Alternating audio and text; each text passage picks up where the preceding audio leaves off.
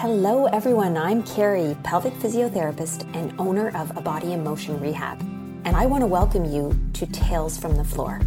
You are about to embark on an eye opening journey with myself and my pelvic team as we introduce you to your pelvic floor and the floors that we visit on a regular basis. We are going to take all those difficult to discuss topics and with an upbeat and raw truth, we're going to leave you feeling empowered educated, and ready to tell your own pelvic tales. This podcast is for everyone, all genders, all ages, all stages. No more whispering. It's time to talk. Tales from the floor.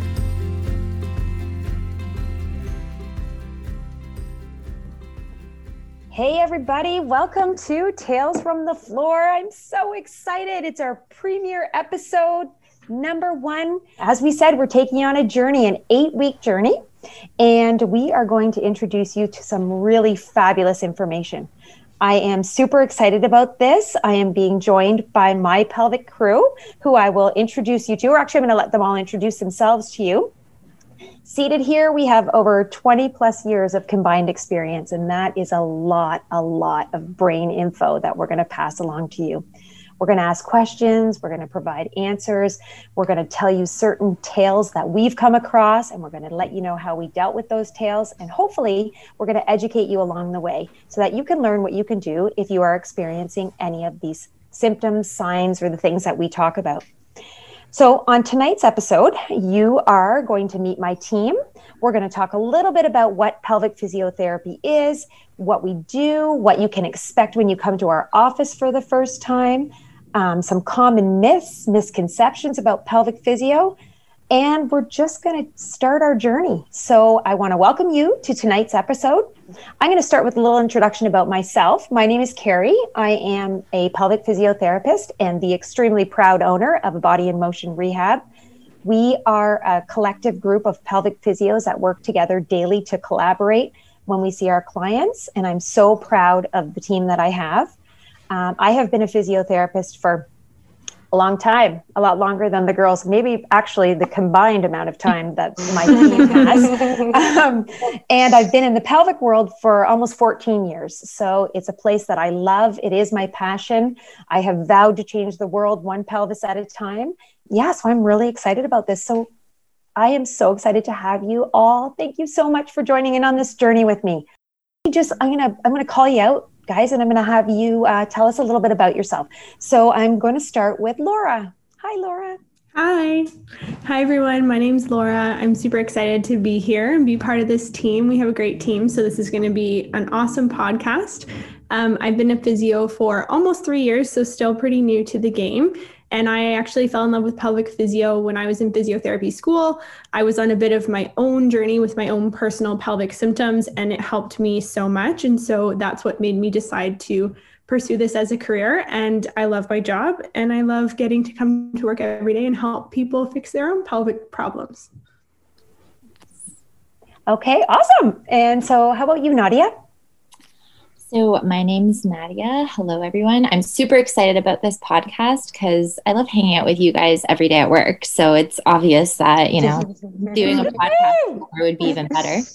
Um, I've been a pelvic floor physiotherapist for, oh my gosh, it's been two and a half years now. So, I've almost, like, I've worked as a physiotherapist for five years in total. Um, and to be honest, my passion came later um, about one year after I started um, orthopedic physio. And I was just seeing like a lot of pregnant patients and a lot of individuals that were talking about um, their pain in their pelvis. And so I just started to gain a little bit of interest that way and uh, I mentored with Carrie, which was awesome. And that kind of uh, piqued my interest a little bit more. And then I decided to take some courses, and it actually just made me want to kind of go full force into this. So I'm really excited to share some of my knowledge and some of the stories that I have with uh, some of the patients that I've treated. So, yeah. Awesome. Thanks, Nads. Mm-hmm. Um, Melissa. Hi, everyone. I'm Melissa. Um, I'm super excited to be doing this podcast with all of you. Um, I have been a physiotherapist for the last four years and really just specializing in pelvic health in the last two. Um, and I didn't really know that pelvic floor physio even existed until I got into this career. So, um, now really I can't imagine myself doing anything else. Thanks. Yay. awesome. And Helena. Hi, everyone. Um, my name is Helena. Um, so I guess I'm kind of like the newbie to pelvic physio in this group of ladies. Um, just like Laura, I've been a physio almost three years now. Um, but just this year, I started with pelvic physio. Um, and so far, I love it. Uh, I knew that this is what I wanted to get in, just like Laura, learning about it in school. I was shocked. I, like many people, didn't know that physiotherapists even, you know, talk about this, let alone treat this issue. So I was very intrigued that I can be part of the solution. So I'm very happy that I'm working with all these fabulous women here, and especially Carrie to kind of help me along the way. So I'm very happy to be here today. Yay! Okay, that's awesome. So that's that's my crew. These are um, these are my my my comrades, my collaborators, um, the the women that I admire most. And so I'm so excited to bring this dream to life and have this podcast and and do it with all of them.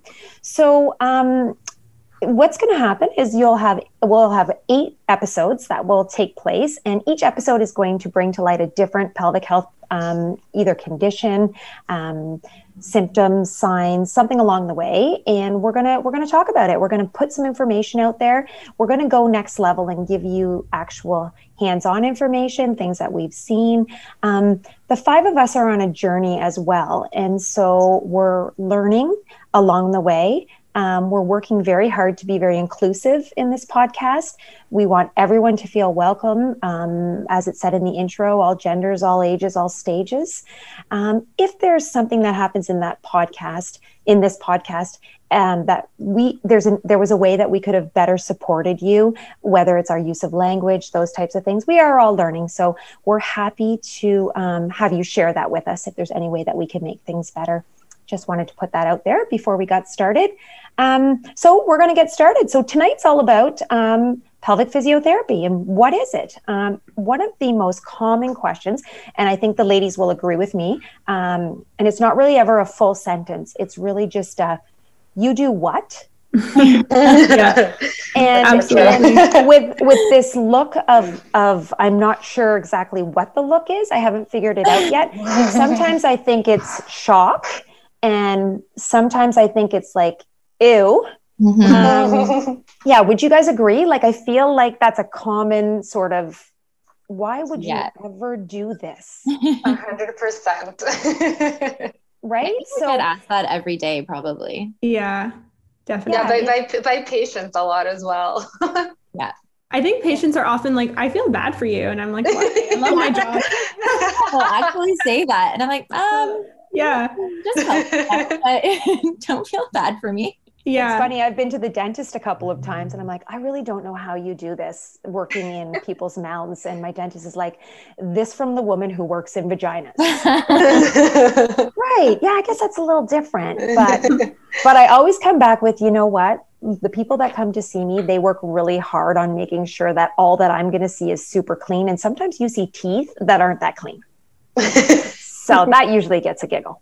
Um, yeah. So why do we do this? Why do we do this? I do this because um, I feel like I'm taking a treatment or treatment in general, physiotherapy, and I get to go to that next level.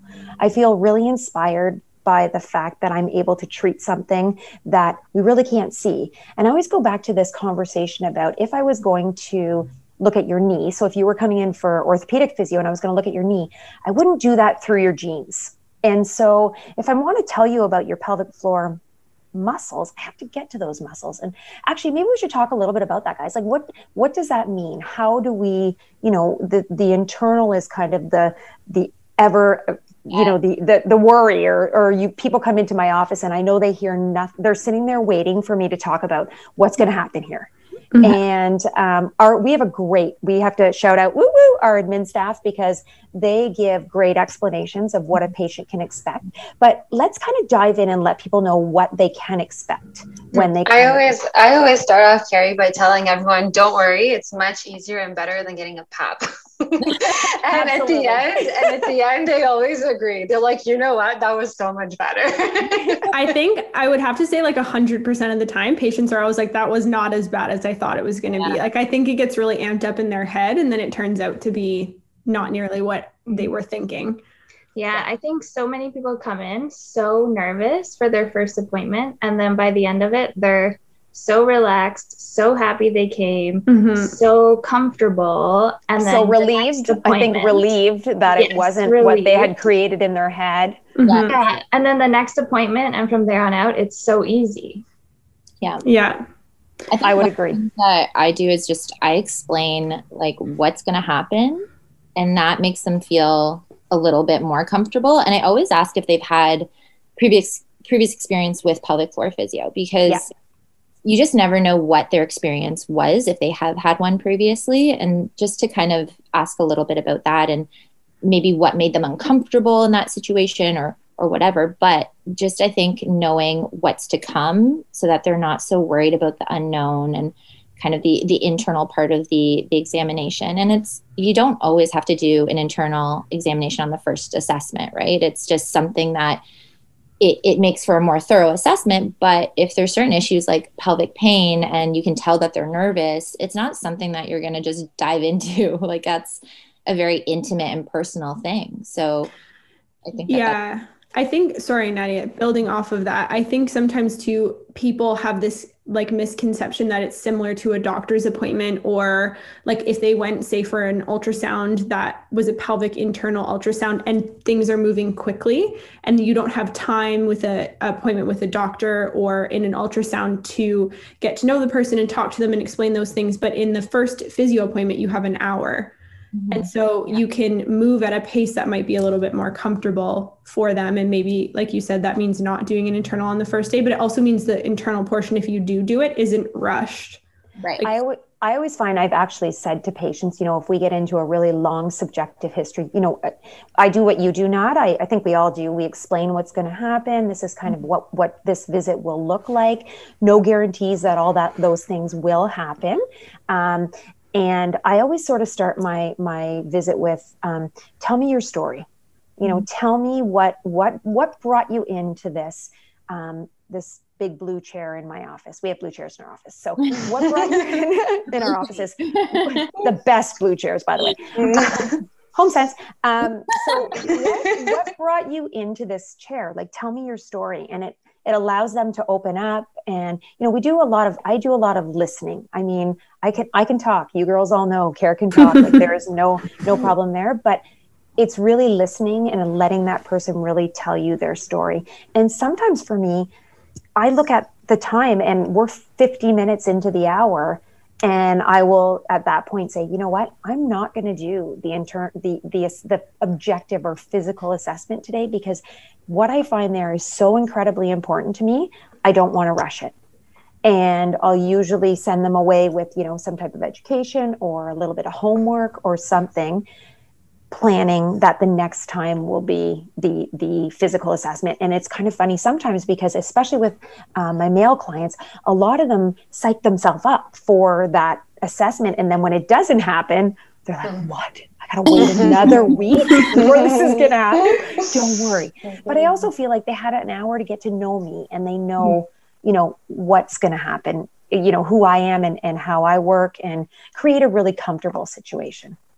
I don't think a patient's ever said, you know, why didn't you do the internal? Like they always thank me for listening to their story and actually paying attention to what they had to say because they often don't get that time with um, their doctor or their OBGYN. So it's kind of it's kind of nice that you can sit and have that time with them and you know they're just always so appreciative for it so it's it's kind of nice to hear that at the end anyways yeah i think it's also important to say that we don't necessarily always do internal right so we don't ever do anything that you're not comfortable with and so, you know, if it's you're just not comfortable, if there's a cultural reason or a traumatic reason, we don't have to do an internal. So don't let that hold you back from coming in for treatment because there's so many other things that we can do externally. And remember, too, some people are coming to see us because they cannot tolerate internal.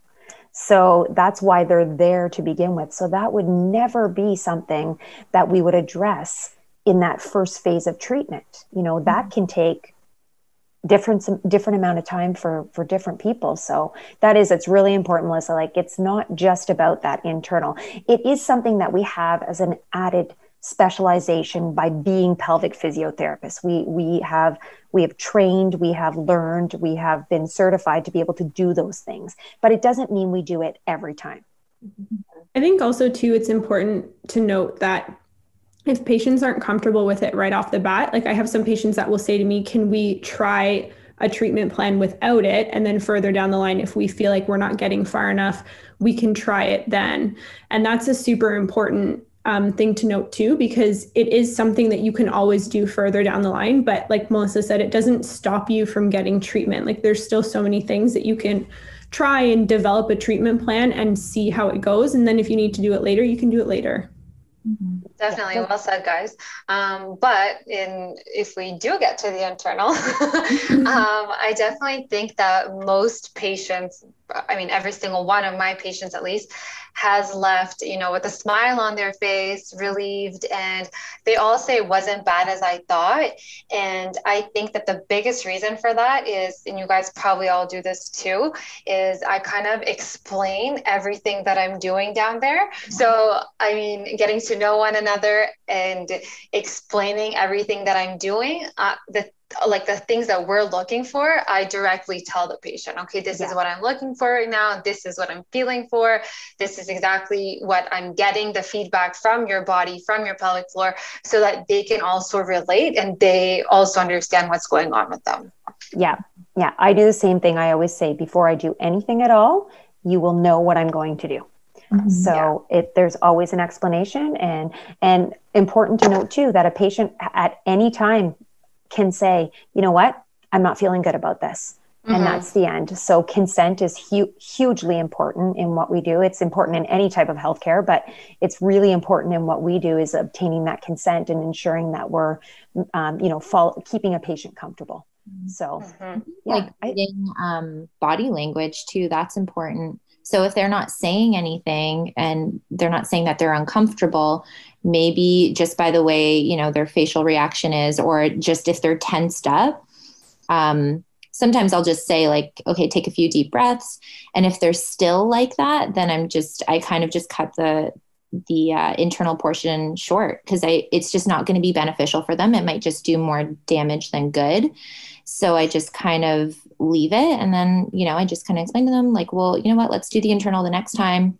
Um, there's some external things that we can do. So, and that's just how how I would approach it and how I have been approaching it. And it's usually worked. So that's good.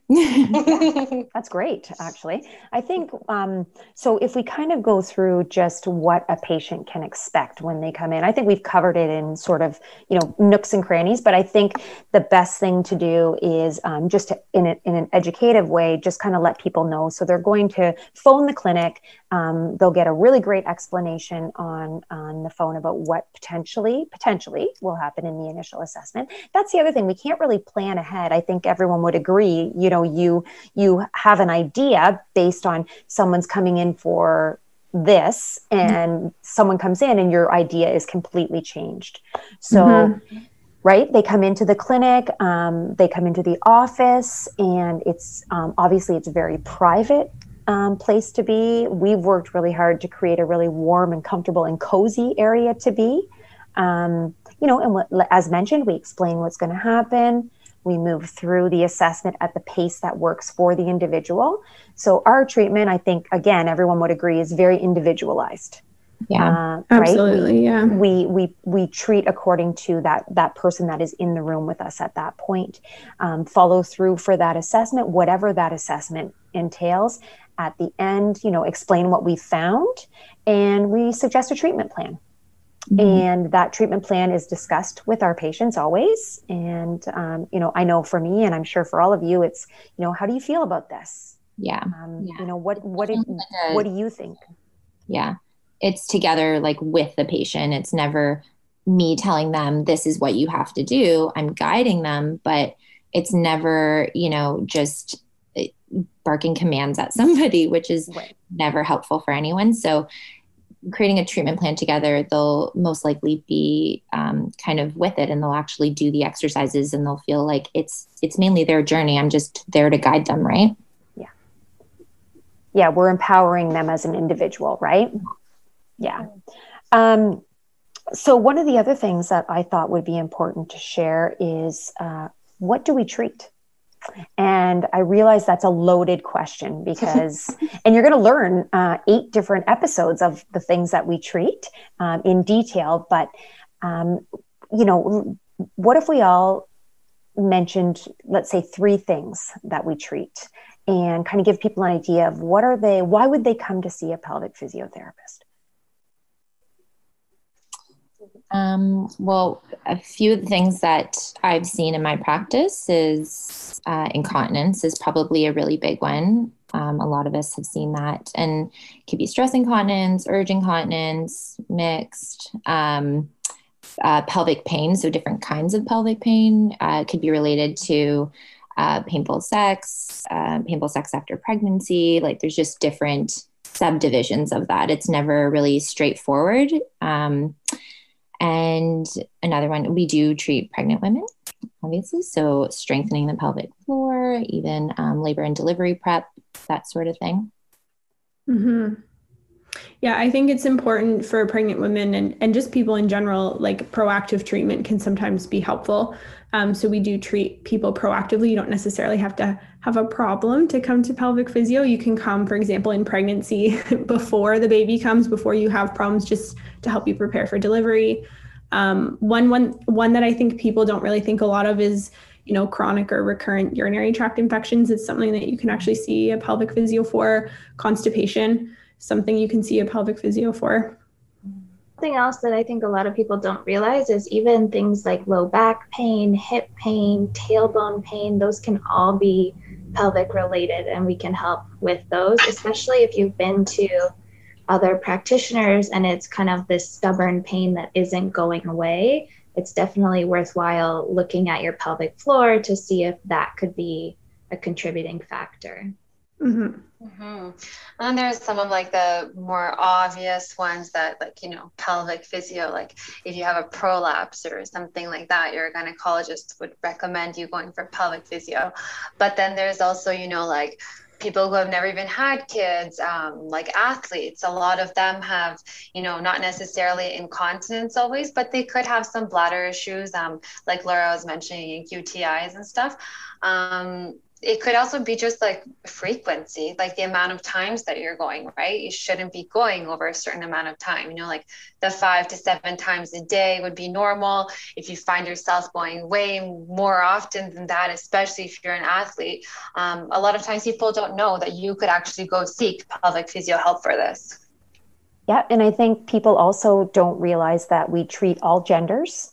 Um, so I think mm-hmm. that is really important. I um, I do see several males um, for things like um, pre and post prostate or prostatectomy, so prostate cancer, um, erectile dysfunction, uh, Peyronie's disease.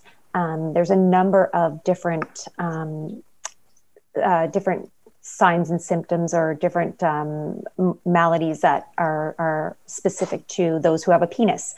So that is a, a general area that we treat. Um, we also treat children, so our bedwetters and our children who are suffering with constipation, um, those who are having fecal incontinence, which is a leakage of stool. Uh, that is a, a large part of, of what we can treat as well. So, so I mean, that is a number of you know 15 at least out of there from the five of us. And then there's so many beyond that um, that we can provide help to. So i think one of the biggest things is that uh, people suffer in silence.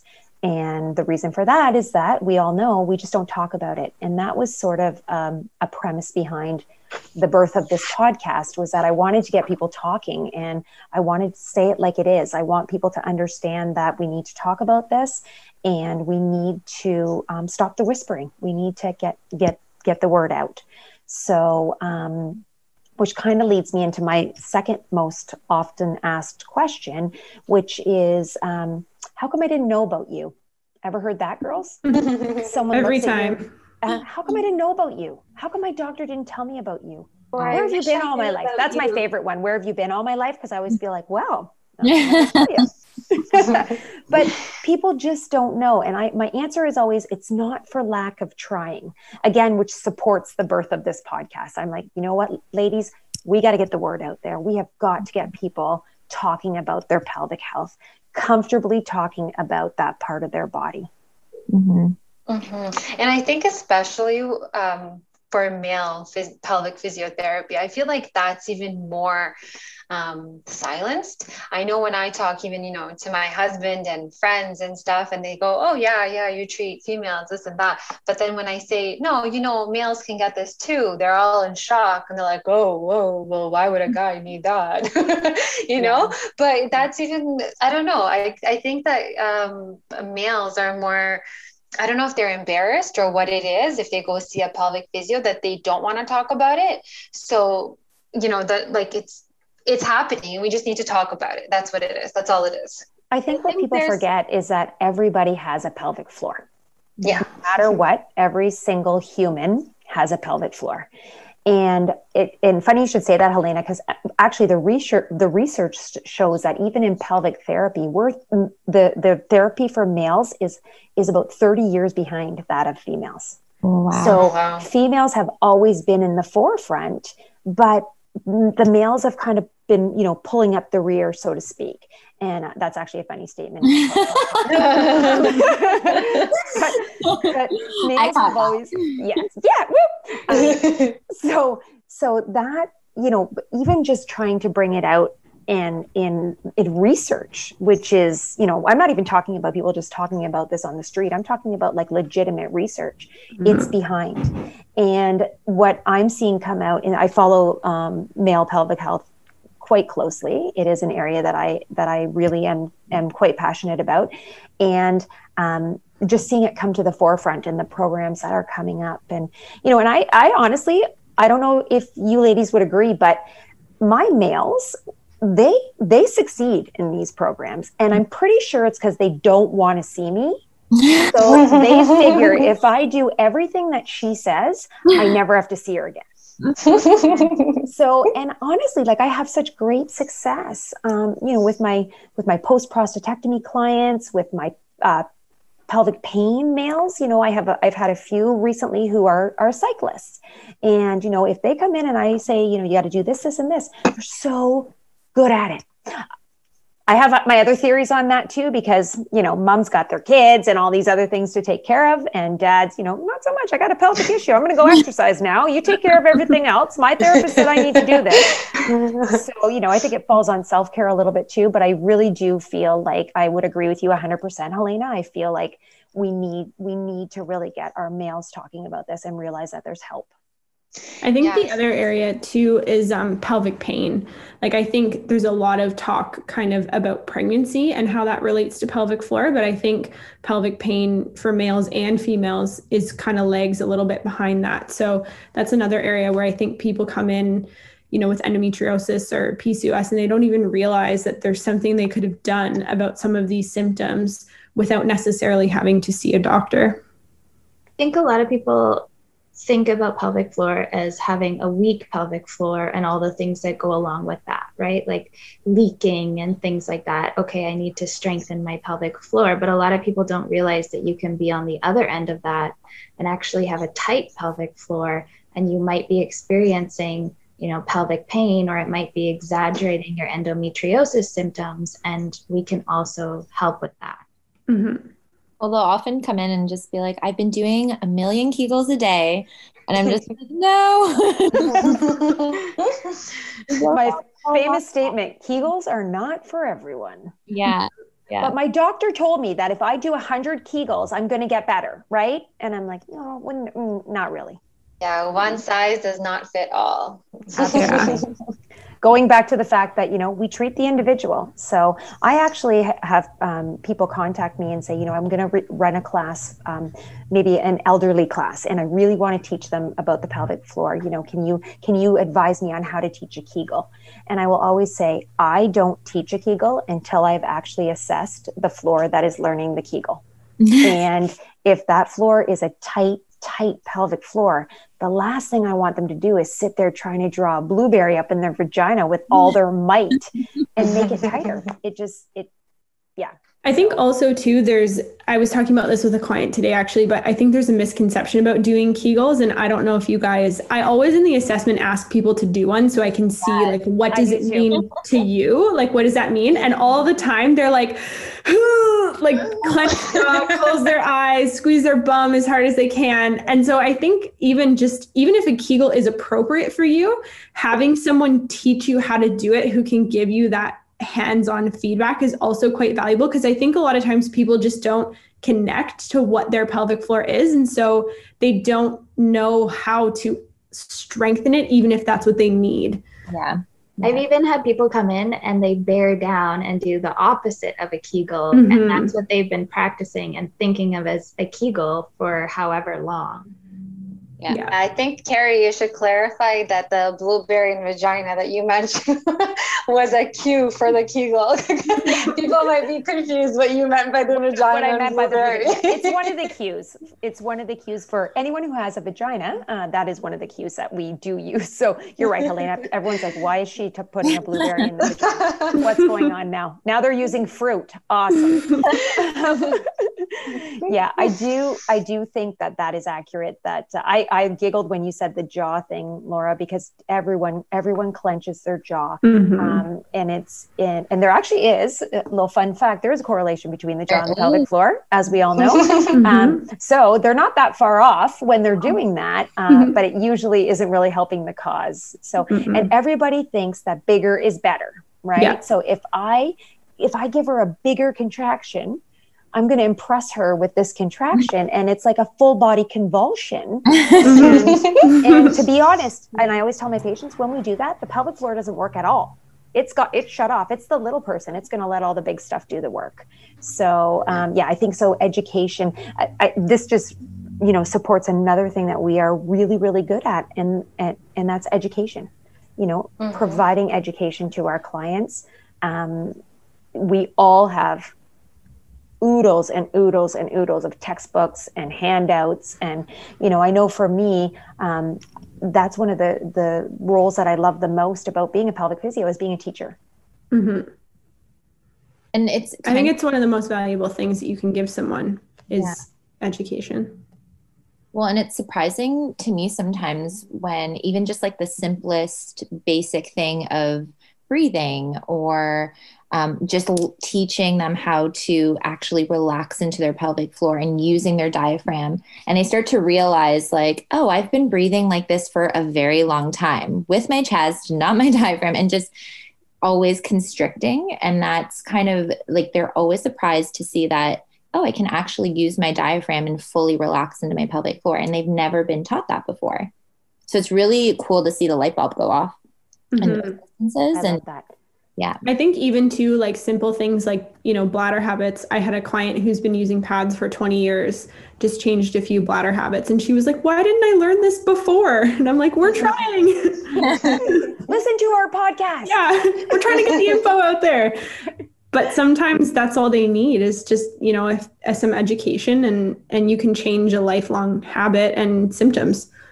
Yeah and and quite easily to be honest mm-hmm. like we can have people come back in a couple weeks and mm-hmm. have reduced you know 15 visits to the bathroom down to six visits to the bathroom and that is huge success we mm-hmm. you know i know you guys hear me in my office we celebrate every success that we have and if it's even you know the reduction of three visits to the bathroom that's big success because you mm-hmm. don't have that much time to spend in the bathroom yeah so and i think the other thing go ahead sorry nad um, no, I was just going to say how it just affects their quality of life. So their whole, you know, whatever 20 years or whatever, they've pretty much their entire life has been surrounding around a bathroom and trying to find a bathroom and you know maybe reducing the amount of physical activity that, that they're doing or not going for that walk because they just feel like they may have too much urgency and they might have to go in the bushes so to to go from you know going 15 times a day to reducing it to two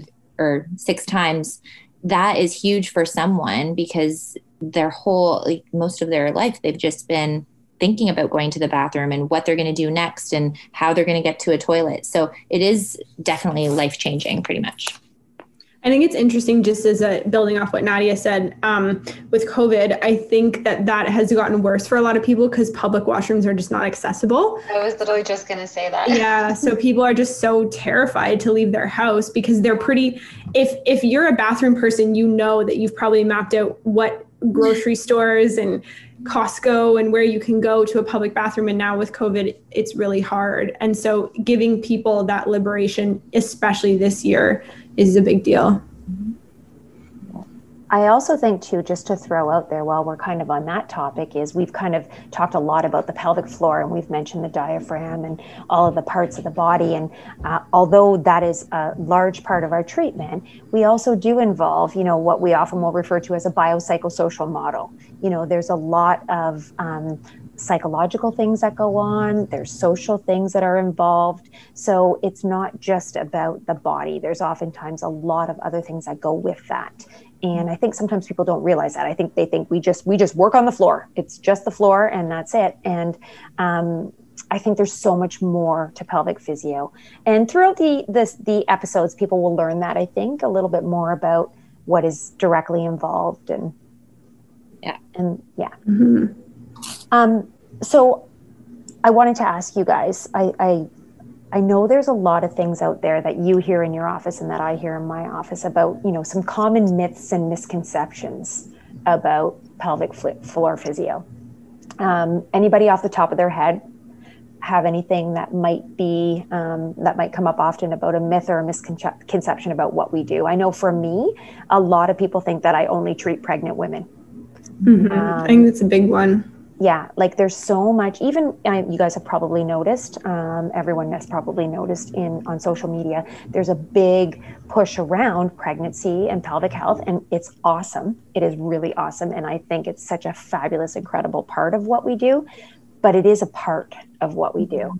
And um, yeah so any anybody have, have any other you know common myths or things that they hear well, to build off of that, I've also had people coming in thinking that we only treat postpartum women and that we don't treat women during pregnancy. And so they wait until afterwards to come in.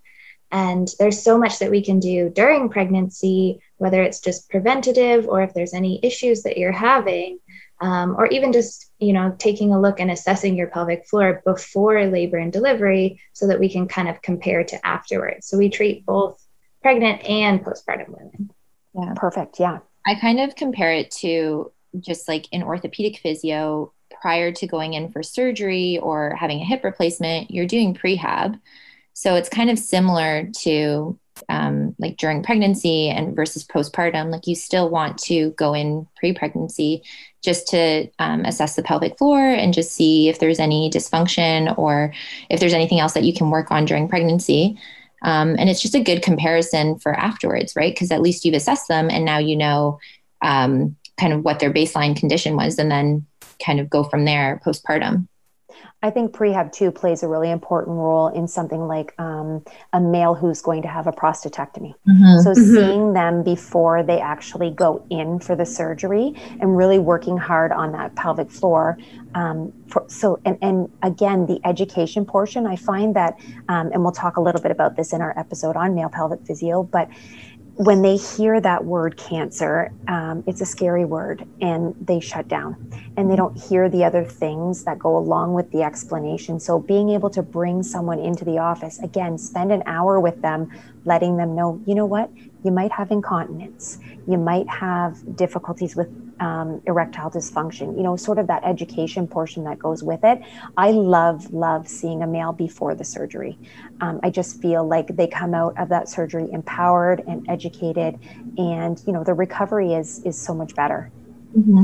I think the other one too, like prehab wise, kind of building off those two subjects, is uh, prolapse surgeries it can be really important to see a physio either before or after a prolapse repair. I think there's kind of a misconception that once you've gotten to the point of a prolapse repair, you don't need pelvic physio anymore because the sling just fixes the problem.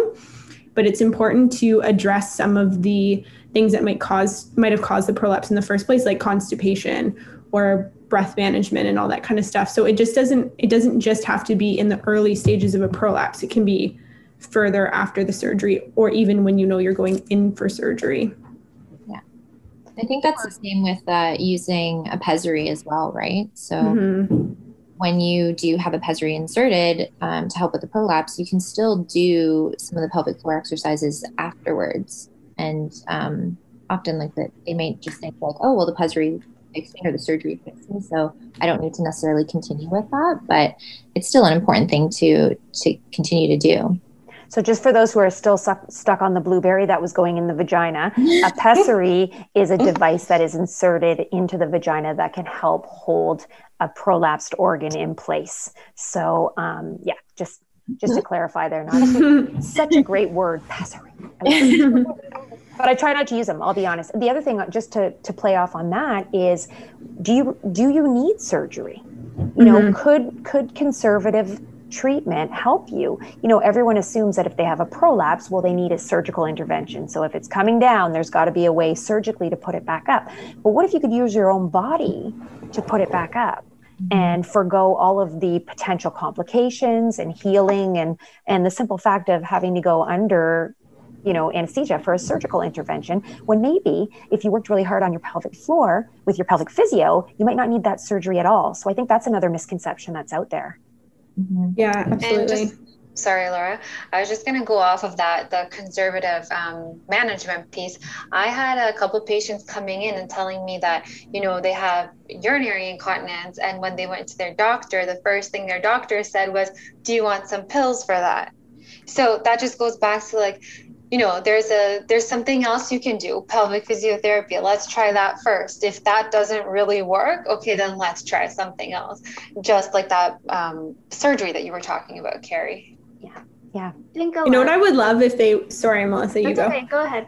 I was just gonna say i would love if they would put one of those psas after those like always incontinence pad commercials. Drives me nuts. Yep. So true.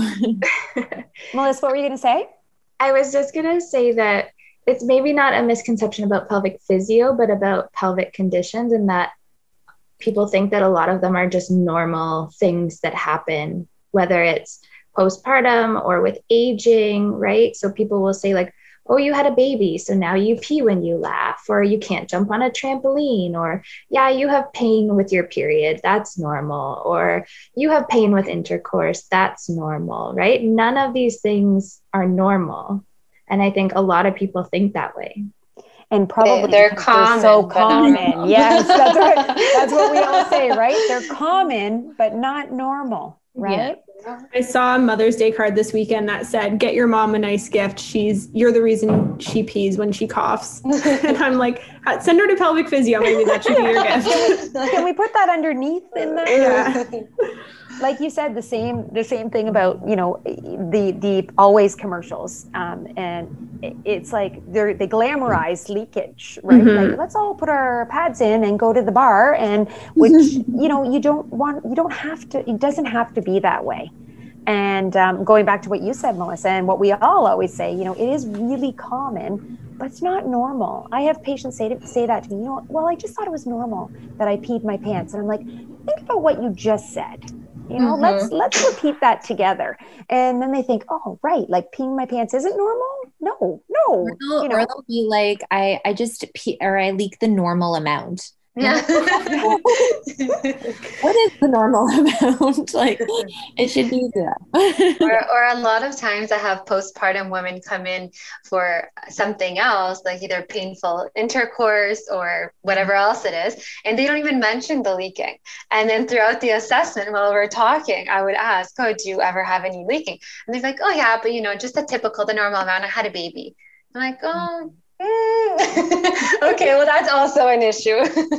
the other one I find too is sometimes um, with postpartum moms, I think this one's especially common, is that you might be working on leaking and, and also something like painful intercourse. And then they come back and you ask them, So, how are things going? Are you still having pain with intercourse? And they're like, Yeah, a little, but it's fine. It's not that bad. And it's like, Well, how about none?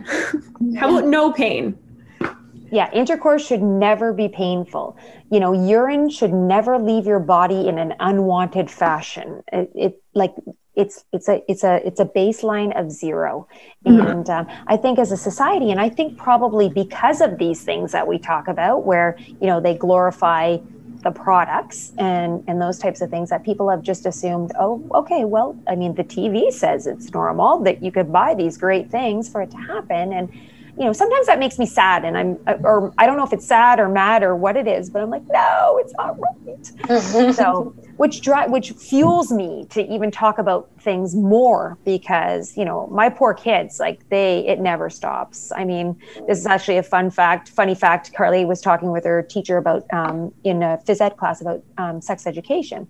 And the teacher was asking everybody you know have you had that talk with your parents? And and um, that you know they answered yes or no and you know where did that talk happen? And carly's like oh that happened at my kitchen table like every night. Because this is i want my girls to grow up knowing their body. And you know i think that is so incredibly important. So even when i do have a patient who um, you know whether it's a mom or a grandma or or a dad or anybody i always you know we i get on that topic of you know we spend so much time talking to each other because we're, we're, we're in a close intimate relationship. So we talk a lot about family. I share everything. Um, and I, I always you know talk about the fact that i want my kids to be really comfortable and know these things with the hope that that will then translate right? Mm-hmm. but sometimes i find that people you know past generations they thought this was normal and they've passed it on to their kids saying that it's normal. So a lot of times people would come in and say, "Yeah, I have this problem, but you know, my mom and my grandma, they all had it. And now I have it and it's just normal." So it's been passed down, but they all thought it was normal. Yep. Yep. So that's where we hit the pause button, right? And we say, "Okay, it's not normal." So let's let's get this fixed up and let's make sure that you understand so that you can educate as well. Mm-hmm. Yeah. Um, Okay, so um, I think we're we're getting close to the end of the episode already, ladies. Which was that went fast. That was I hope fast. everyone's uh, I hope everyone's enjoying um, the things that we're talking about. I think that I just uh, want to finish up with uh, a little bit more um, introduction of you guys. So just maybe we could um, take a couple minutes each to just let everybody know why why do you do this why have you chosen not the podcast you're doing the podcast because because I, I made you all do it That's not true. But I offered. Um, but why why do you do this? Why why have you chosen this as a career? Who wants to go first? Melissa, you go first. Yeah, I think for me, I still work in orthopedic physio, which is what people would think of as regular physio, but treating pelvic health conditions is so much more life changing for people than treating their ankle or their knee or their wrist, right? A lot of these people have been suffering with these conditions, whether it's diagnosed or undiagnosed, for so long. And just being able to give somebody a little bit of help in their journey with that condition can be life changing for them and life changing for me. Awesome. Laura. Um, yeah, so uh, like I kind of mentioned just briefly in the intro, I had been on my own kind of pelvic health journey when I discovered pelvic physio. I started having stress incontinence, which I guess is coming in a future episode. But for those of you don't know, that's leaking with something like exercise. So that started happening to me when I was in grade 12. And um, I didn't know that it wasn't normal but it wasn't something that like when you're 17 you're not going to go to your friends and be like i just peed a little when i skipped. Is like is that happening to you guys? So um, when i realized in physio school that it was something that was treatable with something like physio i was pretty mind blown. And i see that all the time with with patients that it just blows their mind that they could do something about this. And so I know what it's like to be on the other side. And that's really why I decided to pursue this as a career because I just want to be able to educate people and help people so that they don't have problems or they they don't realize that they ha- they don't have to live with it basically awesome helena um Oh, let's see. I want to be part of the change. um, honestly, I so like I said, I found out about pelvic physiotherapy while I was in school, and that was three years ago. Um, Carrie, you said you've been doing this for 14 years, so obviously it's been around. Um, but I didn't know about it, and so many people don't know about it. But the more research that I did into it, that I, that I did, and that I you know, I I was looking at what other countries are doing around the world, and pelvic physiotherapy in other countries, like especially in Europe, has just been around for so much longer. And some of those people um, just get treated and help a lot more quickly than they do here, I think. And I'm just happy to be kind of part of this movement here in Ontario in Canada. And I want to help people be part of the change and just, you know, help, like Laura said, help them through these conditions that maybe they've dealt with their entire lives, you know, 20 years plus. Um, yeah. So I just really enjoy that part of it. Awesome. What about you, Nuts? Um, I think for me, it's, uh, and just kind of going off what Melissa said, like the, just seeing the change in their quality of life and how much they like how much relief they get from the help that they're getting and they're so appreciative for it. And um, you learn a lot from your patients. Like if you listen to their stories and you connect with them and it's such an intimate setting that it's you it's it's inevitable. You're going to have an intimate relationship with that person and share certain things on on both ends right? And so just to be able to learn their story and getting that connection and being able to help them so that they can actually move forward with their lives that's pretty incredible. And every day i'm so grateful that i actually have an opportunity to connect with someone in that way because not everybody has that connection um, with people, especially right now, right? And I think a lot of people are longing for that during COVID times for sure. And so just helping in any way that I can to to make their lives a little bit better. And they don't know this, but they definitely changed my life. They like I learned from them too. So it kind of mm-hmm. goes both ways. And it's not just, you know, me telling them what to do. It's like it's definitely a, a, process and it's a journey for the both of us. So and I really that's something that I, I really enjoy and that I'm super grateful for. I kind of feed off that a little bit too. I find that um, my cup is filled every day. Mm-hmm. So even if it's a, a, day where I'm struggling and I'm trying to, um, you know, you're having one of those days and I spend time with my patients and my cup is so full yeah. And like you said, I feel I'm so grateful to be able to do this job.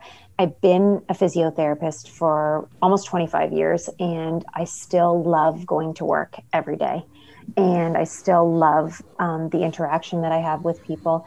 And same thing, I, I get a real great feeling when someone is is healed and someone is is mm-hmm. feeling better and it's just you know it's it, they they've succeeded so they've had success and i feel like i've had success and together we've we've traveled a successful journey and really i mean there isn't much that better than that it, it, you know so so i think that um, i know that i'm grateful for all of you. I am so proud of our incredible team um, I just I, I, thank God for you guys every day. So that's that's I just had to say that.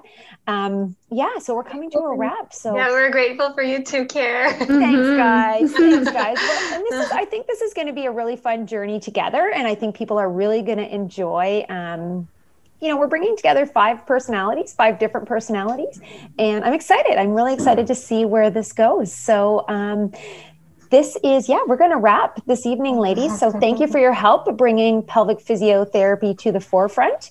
Um, next episode, we will be talking about leakage and incontinence. Um, mm-hmm. so everyone tune in for that.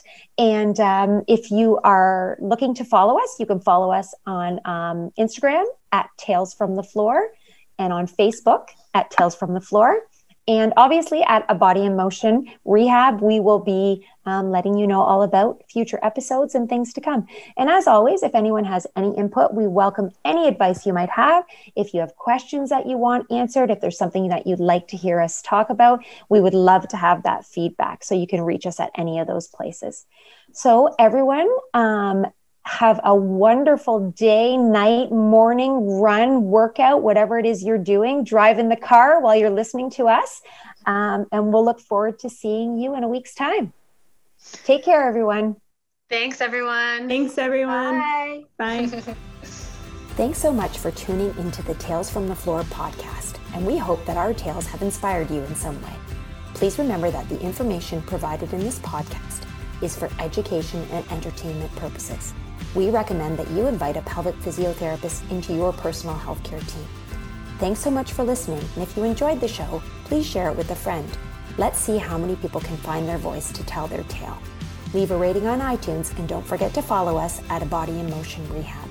Thanks for listening and for doing your part to help us stop the whispering.